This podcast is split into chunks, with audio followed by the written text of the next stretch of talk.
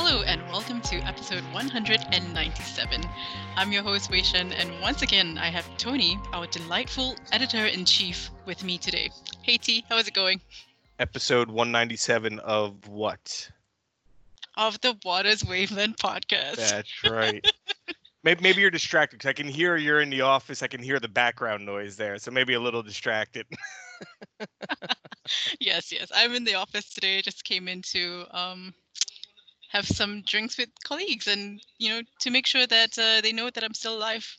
get them back to normalcy. It's good good thing to see. Yep, yep. so uh, apologies if you if you hear some uh, background noise, but we won't be chatting for too long.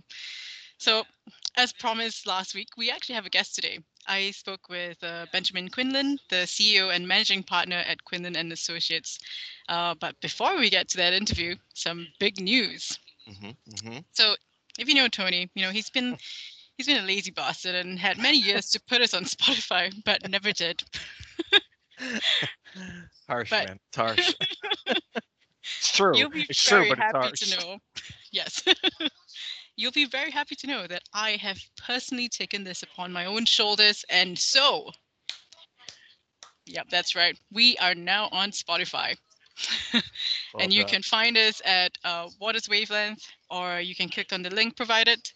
And also, we are on Apple Podcasts. So there you go. However you want to listen to us, we're available to you. Yep. Anyway and every way. Anyway and every way. Another piece of big news. Mm-hmm. This is, this is like episode 197 is like the big news announcements. Yeah. So we have a sponsor this week, right, Tony? Yes, we do. For the first time. You know, so this is exciting. You know, I think we're just kind of gearing up toward episode. You know, we're almost at 200. We had to make this thing more professional. Wei Shen gets us on Spotify. We do have a sponsor this week. Uh, we're uh, SmartStream. Uh, they, you guys probably know them already. They do everything from reconciliation, uh, cash and liquidity management, corporate actions, exception management, treasury confirmation, trade processing, so much more. Uh, we have a white paper from them on reconciliations that we will link to. Uh, if you dig this podcast, we hope that you'll give the white paper a read. And you know, let me tell you, Shen, that you know when Dan first started this thing, what was it, three, four years ago, I don't know how long it's Four been. years ago. basically, just subtract 197 from uh, the number of weeks, basically. Um, you know, he thought there was going to be a bunch of sponsorship rolling in here for this for this year podcast. Never happens. So clearly, we are hitting our stride now. Clearly, this podcast needed a woman's touch. that is true. that is definitely true. All right. So we'll be back next week with another guest. But for this week, let's kick it over to Ben. Have a good week. Bye. Okay, so I have Benjamin Quinlan, CEO and managing partner at Quinlan and Associates, with me today. Hey Ben, how are you doing? Good, thank you. As well as anyone can do at times like this. yeah, it's a it's a weird time we live in, uh, don't we? Um, but I guess here in Hong Kong we are actually a lot uh, better off than other countries. We get the freedom to walk around outside. Uh, yeah, I mean it's it's nice that the restrictions have eased up a bit. Obviously, now we need to deal with the next wave of civil unrest, but so so be it. Uh, Hong Kong's in for a, a funny time ahead, but uh, yeah, at least getting out of the uh, Hong Kong apartments has been a, a nice welcome relief. Yeah, yeah. Okay, well, you recently published a new report called uh, Beyond the Buzz, and I, I thought we could uh, talk about that here today. Um, and here at Waters Technology, we actually have been covering innovation for a long time now. You know, um, looking at uh, how banks and asset managers, as well as solution providers, you know, have been have been doing that. Whether that is in experimenting with AI for certain workflows, or using other technologies to improve efficiency and so on. So maybe to start with, you know, um, yeah, and you do point this out in your report as well. Innovation has been a buzzword for uh, a while, and uh, and as a result of that, it has created some new roles at the at these banks and asset management firms. You know, um, maybe to start with, you know, what to you, um, what separates a good innovation hit um, from one that is uh, not so good? I think really, I mean, in, in this day and age, everything when you talk about innovation, people relate it much more towards digital innovation. Um, now, innovation is not just about being digital. There are ways to innovate, obviously, from a, a process perspective. It's just about doing something better, right? That's the whole idea behind it. But I think in the digital age, you really need to have someone with a good balance of technology know-how uh, as well as good business and commercial acumen.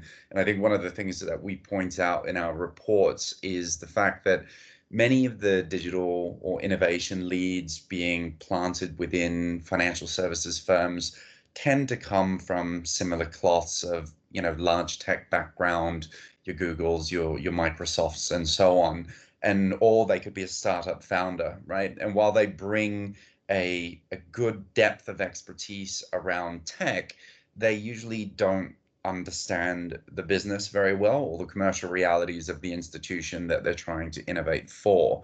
So I think the commercial acumen is probably one of the most important things because at the end of the day, technology in our view and it should be everyone's view is it's really just an enabler right? It, it allows you to to do something better. It's there to help. Um, if you lead with tech you're going to be basically creating uh, too many solutions that are chasing problems um, that mm. don't necessarily exist. Um, as well as that, I think if you come from a tech background, you don't have good know-how of the business, then getting business buy-in can be extremely difficult. And if I speak to many people that work within financial institutions, there is a bit of a divide and, a, and an eye roll sometimes with the differences of the way that the innovation leads or heads might be talking about uh, new technology or the latest and greatest ideas versus the actual problems that the businesses need to solve. And you know, I've been to umpteen events where I sit down at an innovation lab and you know a bank might bring in a, a robotics company or something, and it's cool, but it has nothing to do with the business. Which is why I think it, again, it's it's striking the right balance between tech know-how and commercial acumen and understanding of the core business problems that need to be addressed. So really, a good innovation head is one that uh, finds that mix and and finds it quite well. Mm, that that makes a lot of sense because uh, actually, uh, I guess sometime last year I did a, a piece looking at uh, the the new role of data translators and how uh, banks have been banks like uh, you know in the region like DBS are actually hiring more or training uh, data translators basically to sit in between like the data scientists and the business. So because they found that you know data scientists on their own and the bis- on, and the people on the business side or operational side, they just can't they don't really understand each other because um, uh, yeah, uh, I guess that the data scientists have a lot of like technical knowledge and stuff, but they don't really understand. They may not necessarily understand um, the real business problems. So yep. yeah. I mean, at the end of the day, it's it's solving a, a problem, right? That's what innovation right. is there to do.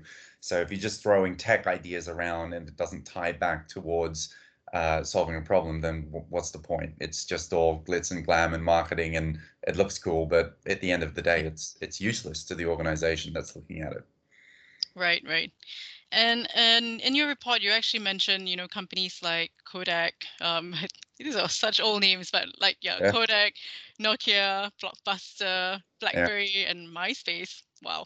Um, you know these these companies basically fell off the map after being you know so um, quite strong in the past. Mm. You know, um, can you think of some technology companies, uh, particularly servicing the capital market space, that were once at the top, but you know, ended up uh, closing or being acquired uh, for pennies on the dollar?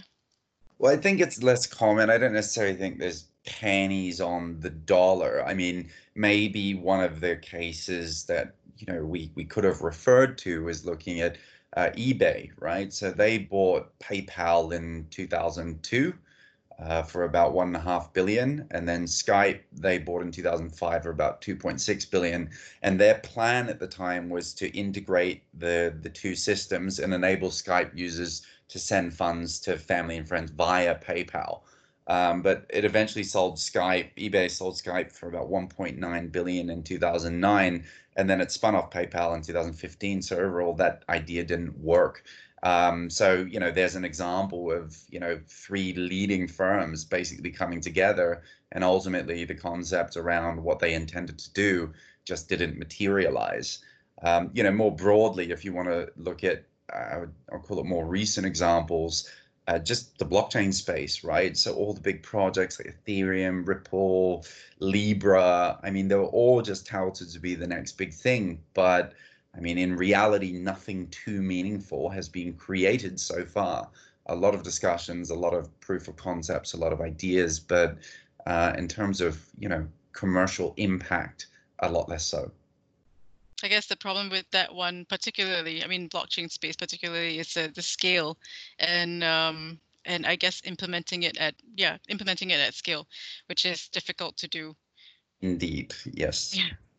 Yeah. So uh, also you write that uh, you, and you estimate that nearly two thirds of total spend, which is which you estimate to be about 670 billion US dollars by 2025, will end up as money down the drain, you know, that's going towards innovation.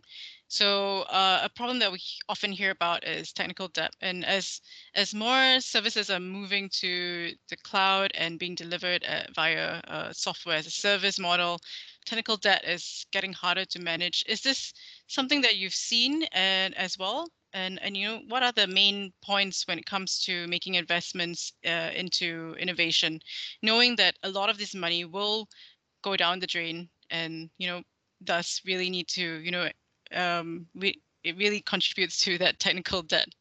Sure, sure. I mean, look, technical debt. Just to go on the problem, so the two thirds that we we estimate, you kind of break it down in a few parts. A huge amount of money is actually spent on marketing and promotion. I mean, if you look at every single financial services firm these days, they're really touting the fact that they're looking at the next greatest thing in AI or they're leveraging certain parts of technology. Um, they they host these massive innovation days. They showcase a lot of startups.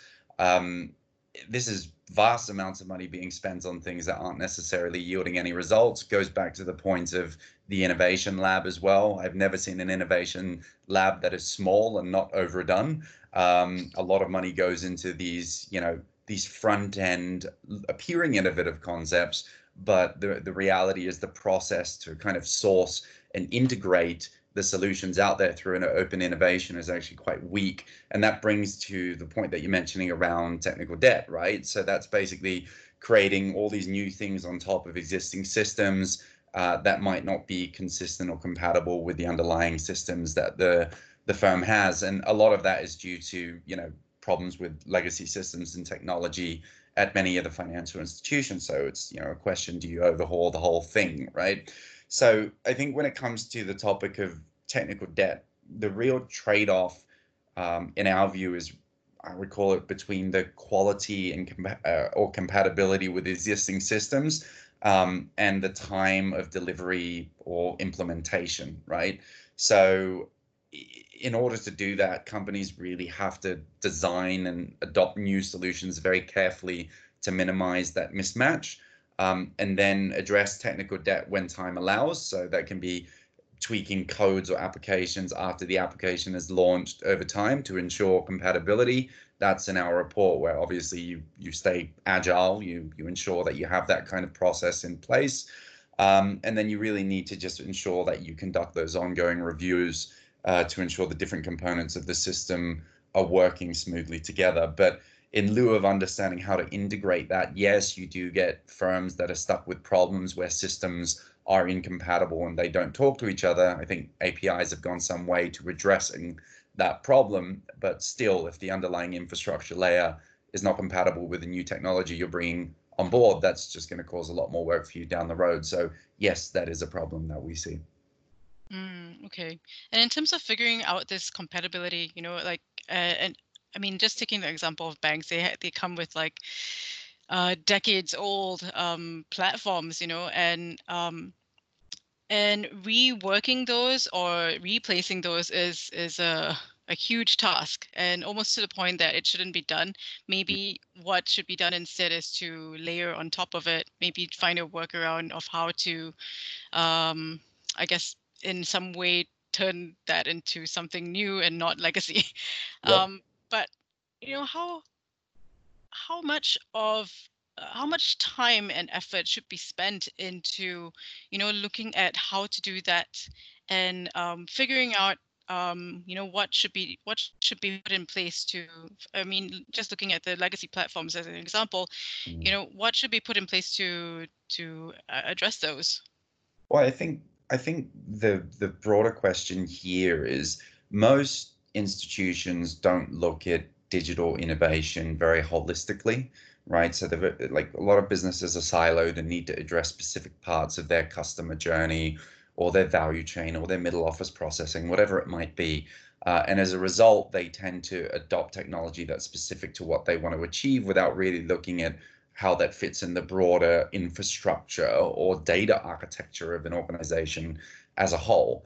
Um, I think when you go to the core roots of doing digital strategy well, um, it really is about assessing the longer term cost benefit trade off of replacing something like your core banking infrastructure um, with this patchwork approach. And I agree, patchwork approach is obviously something that's more rapid to do and build new systems on top of. But if the core foundation of what you're trying to do ultimately will will be your Achilles heel, then that needs to be carefully considered because at the end of it, you're going to need to revamp the whole thing, right?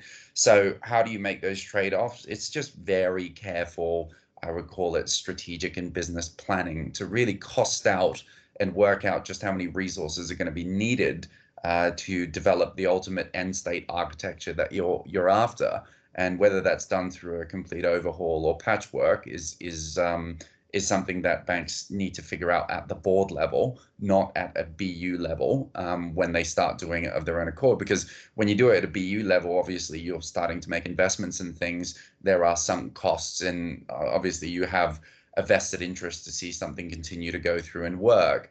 Um, and then when you start to take a step back and have a look at how that sits in the broader ecosystem, and you realize that the jigsaw pieces don't fit, uh, then you've got a problem. So that's why when we talk about digital innovation, you really need board level engagement and strategy and for the board to work very closely with the business to really understand the full picture of the bank's target end state digital infrastructure, not just you know what it needs to do as quick fixes right now.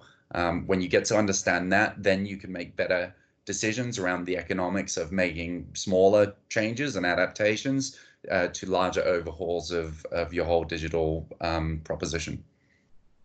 Mm, okay, I mean that makes a lot of sense. As in getting, uh, having, uh, I guess, I guess the message um, very well stated in at the board level, but also there there is a problem of like red red tape, right? And going through that, and how does how does that actually play into, you know, uh, the money that invest the, the money that firms or, or I, I, guess separate functions in, in a business, you know, want to uh, spend on like let's say experimenting with uh, with for example artificial intelligence, mm-hmm. um, mm-hmm. which may or may not you know lead to any returns at all. Yeah, I think one of the challenges with most institutions and large corporates in particular is that many of the investments they make need to clear certain hurdle rates. So you know, if you want to enter a new market or develop a new product or, or, or whatever it might be, you need to ensure that whatever investment you're putting in it will achieve a certain ROI or payback period that's in line with the organization's broader financial targets and policies. I think when it comes to innovation, there's so much experimentation that goes on and inevitably a need to fail that many of these hurdle rates just won't be met, right? Mm. So how do you treat that budget as a separate pool of capital to something that sits, you know, adjacent but but not connected with your core business P&L, right? Because obviously you you can't integrate that side of the finances as you would your daily business operations. That's the whole point of innovation. And and the red tape there is immense. I think the natural challenge with many organizations is the fact that many of the executives don't have KPIs tied to innovation as a whole. Not at all. And if you look at the standard executive tenure, you're probably looking at two, three, maybe up to five years before that executive moves on. If your objectives are to achieve quarterly revenue targets, which tie into the bonus performance of your business and you as an individual, why would you dedicate so much of your time to investing in ideas that may not yield an immediate payback that will chew up your P&L and your budget and ultimately, um, you know, by the time it actually yields some results, you probably will have left already, right? So right. I think again, the incentive structure and the, the, everything that sits behind innovation right now is is not done very well in my view, and you can't think about it within the kind of same P and L and budget pot as you would your normal business operation. So it's it's a major challenge, and most organizations, if I just say the word incentives, no one really has an incentive to innovate. As I as we say in the report, that function has effectively been outsourced to an innovation lab. So, you know, they're the ones tasked with going through and, and making these decisions. And again, when you have a lab that's disconnected from the business, how are you ever going to solve business problems in the most meaningful way? So I, I, you know, we, we laid out quite a few problems associated with the current model of how innovation is done and, and definitely red tape and and the incentive structures are, very poorly designed to make it happen in a meaningful way. Mm.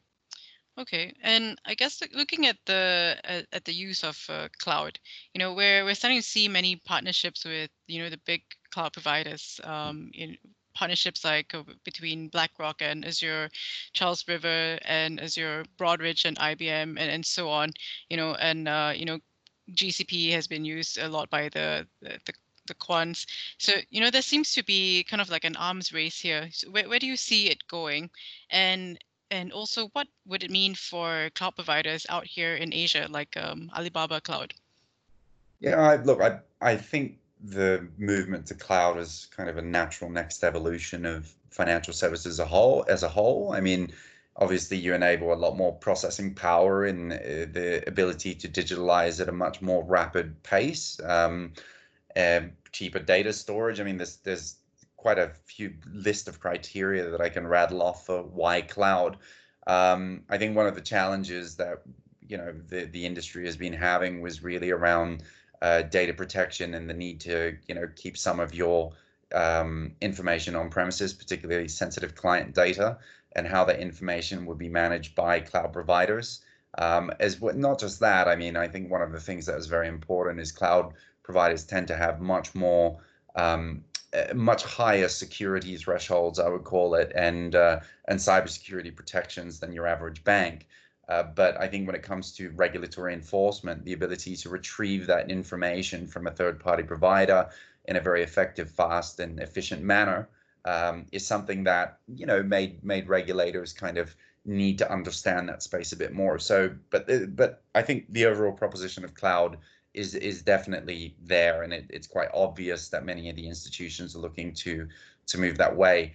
As for I guess Asia and China, I generally think most Chinese financial institutions are going to be turning to China-based cloud service providers as they go through their digital transformation exercise.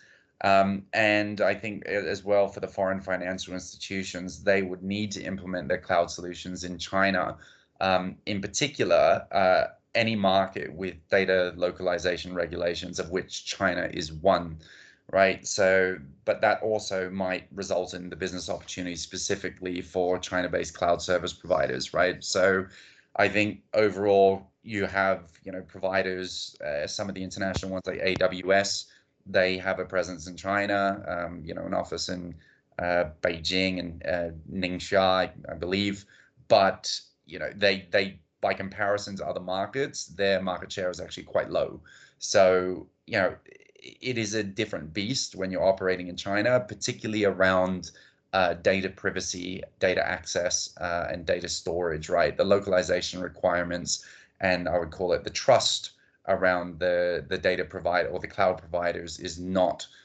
i would say on par as what you would see is uh, in the west. Yeah so what do you think this means for Alibaba Cloud, would would you do you see them being able to uh, compete in the foreign arena along with the likes of Azure, AWS, and so on? Uh, in short, no.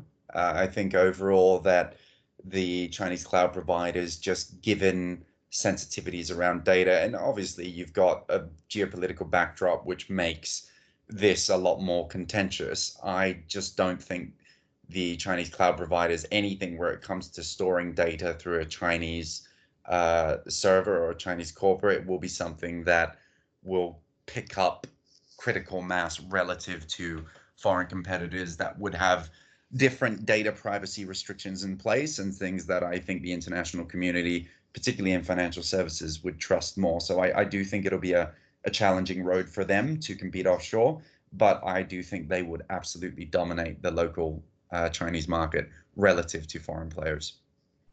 Um, would you say just uh, in China or in the region? Uh, I would say more in China, just mainland China. I think the rest of the region would share probably similar concerns. Maybe other uh, you know other regions of ASEAN might be more willing to pick up um, you know the service provided that they compete on cost, right? Where price sensitivities are more, uh, I, I guess, more front and center. But overall, I think the the issues around data privacy at the moment and just the regulatory environment that is evolving around it, you know, with GDPR and now Hong Kong looking at data privacy, uh, reviving the data privacy ordinance. There's a lot of things going into uh, this discussion that means cybersecurity uh, and data privacy is absolutely of primary concern to any organization dealing with sensitive client information. And I think that given the fines that you're going to face if you get this wrong, uh, people would be prepared to pay a premium to see that this is done in the right way. Okay. And and earlier you you mentioned you know that uh, the creation of like innovation labs you know has been quite heavily uh, it's, it's more so done on a marketing and like a promotion kind of uh, uh, play you know um, but the thing is a lot of banks have also gone down this path do you do you think that they are not being strategic enough with these innovation and incubation labs that they're setting up I think they've been a big waste of money. A lot of them. I think some of them have done okay, right? I'm not gonna, I'm not gonna say that all of them have failed, but I think the problem with the innovation lab is sometimes the reach is too broad. So what's the remit of the lab to be innovative? I mean that that's just that's just a bit stupid in my view. It doesn't make any sense, right? The firms that have done this better are ones that have focused on defined, I would call it, uh, business verticals or product horizontals or specific themes. So if you set up, let's say, a data lab, like a big data lab, something's focused on how to utilize source, uh, analyze data in a much more effective way, then you are designing um, a process around something that is focused on one part of the business that can ultimately add value across the entire business. If you leave the remit as innovation, which can touch on pretty much every aspect of the digital ecosystem, then yes, you will get the ability to look broad and wide, but you're not going to be focused in the way that you uh, you conduct your your sourcing and and integrate potential solutions out there into the lab. You've got to understand there are so many tech companies out there, right? So how on earth are you going to as a lab work out well which ones do i go and have a chat to from an open innovation perspective uh, and engage them with uh, the firm that i work with that's that's extremely difficult it's it's just too much of a mammoth task so i mean a lot of the labs they'll let's say engage with corporate accelerators now there are some corporate accelerators that actually go through the process quite well because they will ideate and work out what problems the company is trying to solve. And then based on this, they will then go through and source the relevant startups for that firm. But I've been to plenty of corporate accelerators where it's just a mismatch, mishmash of all these random startups talking about completely different things. Um, and I'm kind of sitting there going, "What am I? What am I doing here? You know, is there a point to this event? Is there a point to the accelerator? Is it just talking about marketing and promoting the start, startup ecosystem? If it's purely designers marketing spend, hats off to you, great job. But if you're actually trying to solve a problem, it is the worst idea I've ever seen. So I think I think this is a major issue with the labs, and I think that you cannot create a siloed function run by tech-led people that don't understand the business. If you continue to do that, you will continue to flush money down the toilet. And that's what I see many of the large incumbents doing. So that, in my view, has to change. Do you have any examples of who in particular have done this well? Well, we draw an example of uh, BlackRock in our report, um, and we talk about some of the initiatives that they've been looking at. And again, like their data lab, right? That's specifically designed to look at how they analyze big data, alternative data in particular, so other sources of market uh, moving uh, messaging or, or information out there that could potentially enhance their overall investment thesis. I think this kind of an approach where your innovation efforts are more focused will inevitably just yield a much more um, beneficial result for the organization, whereas opposed to you know this very scattered, you know, catch-all kind of we're doing everything. It, it doesn't work. So yeah, there are, like an example like BlackRock would be among the firms that are doing it better. Whether it's a true success story, I mean, you can always find holes in in in every single model. But I think relative to many of the other financial institutions out there, uh, it's done a very good job. Mm. So you know, maybe just looking at when when when companies or when when banks and asset managers say that they are innovating, you know, like how how cynical should we actually be?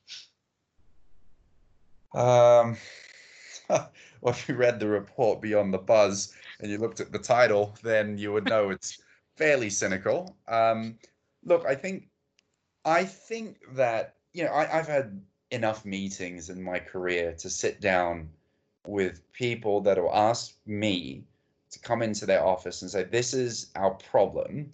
Um, you know, do you know good technology solutions out there uh, that can just solve this?" And I can promise you, 95% of the time, it's not a technology problem. It's a process problem. It's you know, these a basic basic things that can be fixed by changes in behavior. Um, and it's not actually related to an issue with tech. It's in, in it's an issue with people, right? It's an issue with the way they conduct their tasks, uh, what they're accountable for doing. I mean, you can go through and talk about, you know, one of the things that just used to just drive me up the wall was everyone commenting about, let's say, their CRM system. Like, this, I'll just go back to something basic, right? A CRM tool to manage your your sales processes and and make sure that your um, your coverage people are speaking to the right clients at the right time and and everyone's aware of what's going on and how to track your pipeline and pick up cross sell opportunities. And you know I've had institutions say you know our CRM doesn't work. And then I'll look at the way that their salespeople engage with this kind of software you know and you can go into call records and see like people writing stuff down like met John for coffee had lunch with Sarah. And I'm thinking, well, your data input process is rubbish, right? Like you are literally driving a garbage in, garbage out approach. It's not your actual system, it's what you're asking people to put in. And I think that a lot of this as well, you you look at, you know, the way that many institutions do things. It's like this obsession with free text fields. Um, it's just like the number one basic kind of protocol around designing um, you know, tools where you can actually analyze and use the information. If everything is open to a free text field and not fixed cell formats, even if you just want to use something as basic as Excel, um, you, you're left with hundreds of different inputs or thousands or tens of thousands, which uh, someone then needs to analyze through a sheet of all these words. And you can't make heads or tails of it. And if you do want to make heads or tails of it, it's going to take you days, if not weeks, to work out what all of this means. So I, I think that the important thing around you know the way that banks do things is usually in, in financial services institutions is usually it's around the way that people think about process design. And if you're designing your processes poorly and people are not accountable, especially in something like data for you know data governance standards of, of quality inputs and ensuring that um, you know if you have a meeting that you you log that meeting and whatever happened that night and there's an actual so what or an outcome to it then you're just getting people to fill things out for the sake of filling things out right so mm-hmm.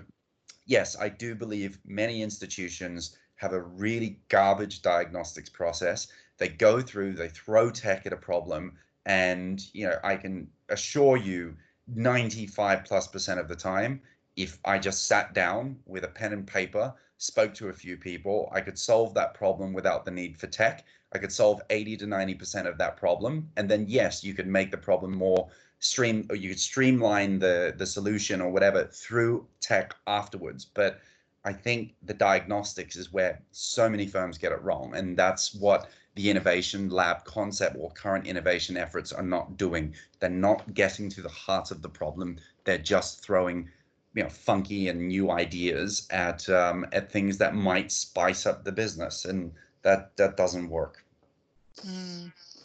Okay. Well when when looking at the fintech space you know where do you see the where where is the hype around innovation exceeding the returns?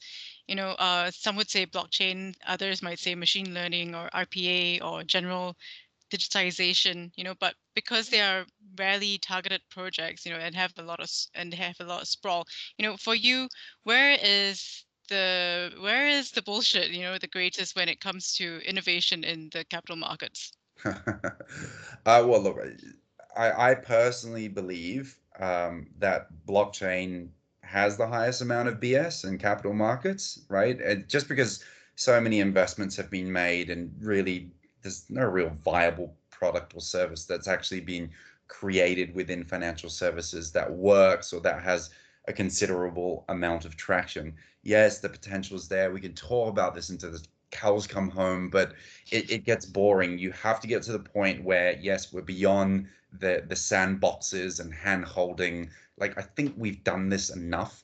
If I if I have to go to one more presentation where someone is talking about what is AI, I will shoot myself in the head because it's it's basically saying, okay, let's get beyond the education process and let's work out what you can actually apply to your business that's going to make sense in a way that you can commercialize and scale, right? And not just test around with and then ultimately, you know, you you don't get people using the solution or, or or get them invested in their mindsets to approach it which is why you know the biggest problem that we keep calling out in the report is culture. I mean, it doesn't matter what service area or digital solution segment you're talking about, whether it's RPA, whether it's chatbots, doesn't matter. It's really within the culture of the firm, right? So if innovation does not lie within a core focus or DNA of a company, there will be BS regardless of uh, of the operations that the firm is involved in or the specific area of technology that they're looking at. Um, and we've seen this so many times with companies, both large and small, just touting their digital transformation and innovation efforts. But the reality is they still rely on very archaic manual processes to get a lot of things done. So, you know, it, it's not necessarily about the tech. I think, yes, if we had to call out one aspect of the ecosystem, yes, it would be blockchain. But I think overall, it really boils down to culture of the organization and uh, unless you fix that then forget it it just doesn't work okay. Well also you, you note in the in the report that so many innovative companies struggle to scale in capital markets. You know so when when it comes to selling to investment banks asset managers and hedge funds what are the greatest challenges you know as these three types of different firms have different needs and requirements? Um okay well i mean one of the hardest things I mentioned early on in this chat was around the ROI proposition, right? Being able to go in there, and I think many firms go and say, yada, yada, yada, this is what we do, this is our solution, isn't it cool? And for a bank or financial institution, especially given the the headwinds around regulation and and and all of the cost constraints that they're being faced with, um, it it throws a spanner in the works in terms of how the companies need to actually frame their narrative. So instead of going in saying, this is our cool tech solution and this is the price tag, it's being able to deliver a compelling proposition to say, this is our value add, and this is going to be your return on investment if you utilize our solution. But doing it in a way that you know institutions can actually buy into. I think the other part of the problem that I mentioned before is, you know, that ROI equation is not necessarily so clear cut when you're dealing with more innovative technologies. It's not like buying a, um, you know, a Zoom subscription that you have to do, right, to get people mm. on board so they can start to communicate. Everything else becomes a bit more speculative. But, you know, beyond that, and it goes down to bureaucracy now, red tape culture, you need to develop a very big supportive coalition of people that ultimately want to adopt your technology and buy into it in order for it to go through the relevant checks and balances. I mean, even the the vendor due diligence exercise for many institutions is just far too onerous for many startups to to cross as a hurdle. And then even if you do go through some of that process, you've got everyone with vested interest having different uh, you know seats at the table with different opinions about whether they want this technology in. Now, you can obviously imagine the conflicts that face uh, institutions when, let's say, you have a particular solution or tool that can wipe out half of the roles within a, a bank's middle office or, you know, a quarter of a compliance function that are doing more manual or process driven tasks or, you know, checks and balances, whatever it might be, things that can be readily automated. Imagine how much buy-in you're going to get from people whose jobs are going to be replaced by the very technology that's designed to enhance that part of the bank service proposition. So, you know, it, it, it becomes a political infight uh, that happens at many organizations when it comes to tech adoption. And, and I think a lot of that as well is revolving around changing in habits. The hardest thing for anyone, whether it's in your personal life or in business, is to change, right? Even myself, it's hard for me to just change my habits overnight. So, you know, when people see that things are going to fundamentally upend the way they have been doing things, it naturally creates, I would say, a degree of uneasiness or caution within them around just, you know, raising your hand and saying, let's do it. So, you know, I, I do see this as one of the main challenges the fact that you have to build this very large supportive coalition of people who unanimously want to take your solution on board. Even if you go to a tech team, you can imagine the conflicts there between the buy versus build versus partner solution, right? Do we mm. acquire an external solution? Well, what if a CTO feels like, well, this might kind of say that I'm not innovating if I if I go with the solution, right? So no, we can develop it internally. There are so many conflicts that exist to get this done smoothly, which is why the incentive structures need to be built around it. The governance structures need to be built around it. There's a lot of things that need to support innovation as a process. And I think most organizations have not done that. It's this innovation lab and saying, good luck, find us some cool stuff and we might implement it. And I think, you know, yes, there have been some success cases, but just given how much money has been spent and how much time uh, institutions have been looking at this, it's sad to see just how how little progress they've made in terms of their digital transformation. And really, COVID nineteen and the fact that we've entered this kind of quasi new normal of everything being online. This webcast, obviously, being one of the prime examples of the fact that things are migrating online, um, has just you know thrown institutions into a situation where they can no longer experiment. They need to take action and do it now. Uh, and that's not just to differentiate, that's just to remain, I would call it economically viable. So it's a very important, I would call it, um, you know, uh, pivot point uh, in, in this digital innovation journey for many companies. Yeah. Okay. Well, I guess my last question is, you know, during this uh, for the, the the majority of this year, you know, we've spent a lot of time being cooped up at home. Uh, although we are in Hong Kong, I guess we are very free to walk around outside and uh, uh, do what we want, really. But you know, how how have you personally um, innovated? What changes have you made to like your daily life, whether it's you know learning a new skill or being more mindful, etc. Um, I, I think I think with what what we're doing is thinking about how to well you think about consulting in various prongs of discussion. One is obviously the need to pivot.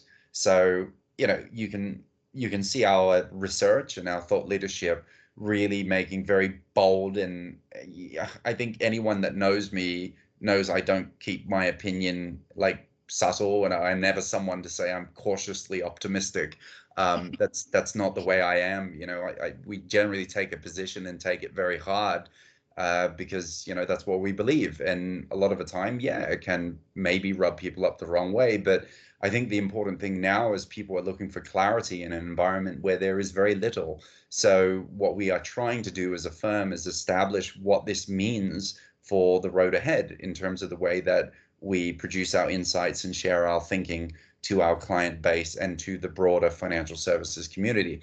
Um, I think it's also led us to be more innovative around what we focus on. I mean, for a long time, it, it is frustrating, even as a consulting firm, to be able to get across the line on certain projects with some of the large incumbents.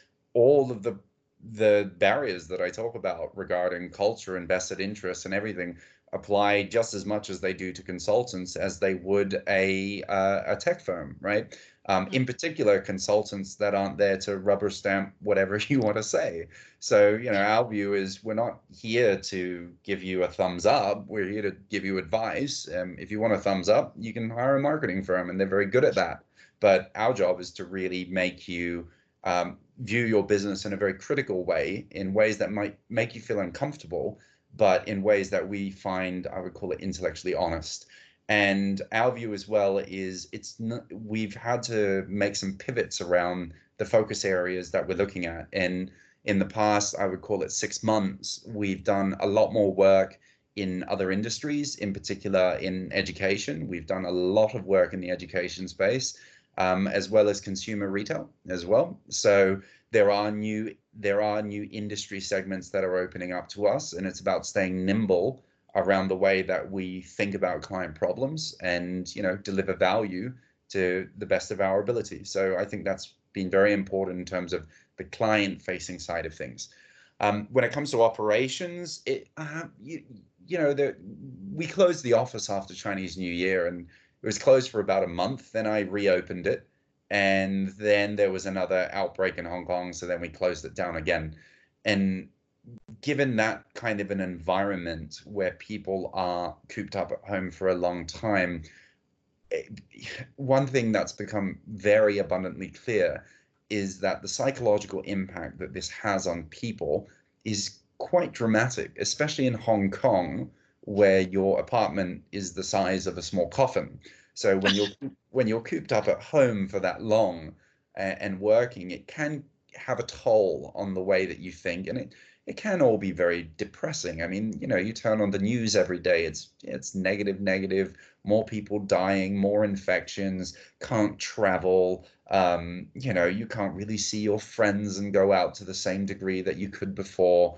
Uh, a lot of activities, sports, and you know, gatherings and things that we want to do as human beings, as social creatures, you had to put on standby, right? And on standby for an indefinite amount of time. So I think from my position as a whole, it's trying to be as empathetic as possible to the fact that everyone is in this difficult mental boat, right? And we are doing our very best to empathize with um, the fact that moods are, are not necessarily going to be as consistent, that you can't necessarily gauge face to face how people might be feeling or what they're thinking. So, you know, it does require a bit more of a personal reach out and just making sure that your staff feel like they are listened to, they're heard, that their work is valued, um, and that you're all, you know, still fundamentally doing the same thing, albeit under different circumstances. Um, and I think the other aspect with my business in particular, you know, there was a lot of job security issues going on, given that the economy has, you know, not been in the greatest position. So, you know, the only thing that I could do was make a, a guarantee to my staff this year that I would not be letting anyone go, um, as well as I wouldn't be cutting anyone's salary. And, you know, that's a commitment that I'm more than prepared to stick to because I think at the end of it, you know, staff and employees are what makes a business. You know, you can't, whatever business you're in, if you don't have the right team or people there and you're just, trying to do everything by yourself. You, you can't. So, you know, I value my team more than anything. And I think it's very important to keep them engaged and motivated um, and to not add an additional burden or worry to them as they're trying to just complete their job uh, and do the things they need to do to grow in their career. So, you know, I would call that more personally uh, pivoting and just being more receptive towards a, a very new climate Um, whether you call that innovative or not, uh, I wouldn't call our Zoom calls innovative or or any of that. It's you know, uh, you know, consulting is just about the way you uh, you work with clients. It's it it needs to be innovative all the time, right? That's the very purpose of of your job. That you know, it's taught me a lot around uh, client engagement. This new this new normal, um, as well as managing my business as a whole. So you know, and and reestablishing the core importance of a team and having the right people around you uh, to think through, you know, the next big challenge and how you're going to grow the business even during very difficult times and and do it together. So yeah, it's it's kind of a blessing in disguise, and you know, despite the challenges that we face, uh, the business has actually done very well, and I'm extremely grateful for it. Well, it's really, really, really good to hear, actually. Um, yeah. Well, thanks again for coming on the podcast this week. It's really good to have you on. It's been an, a pleasure. So thank you very much for having me. And uh, hopefully we get to touch base on another exciting, interesting topic sometime in the near future. Yes, I'm sure we will. Thank you very much, Ben. Thank you, Wei Shen. Appreciate it.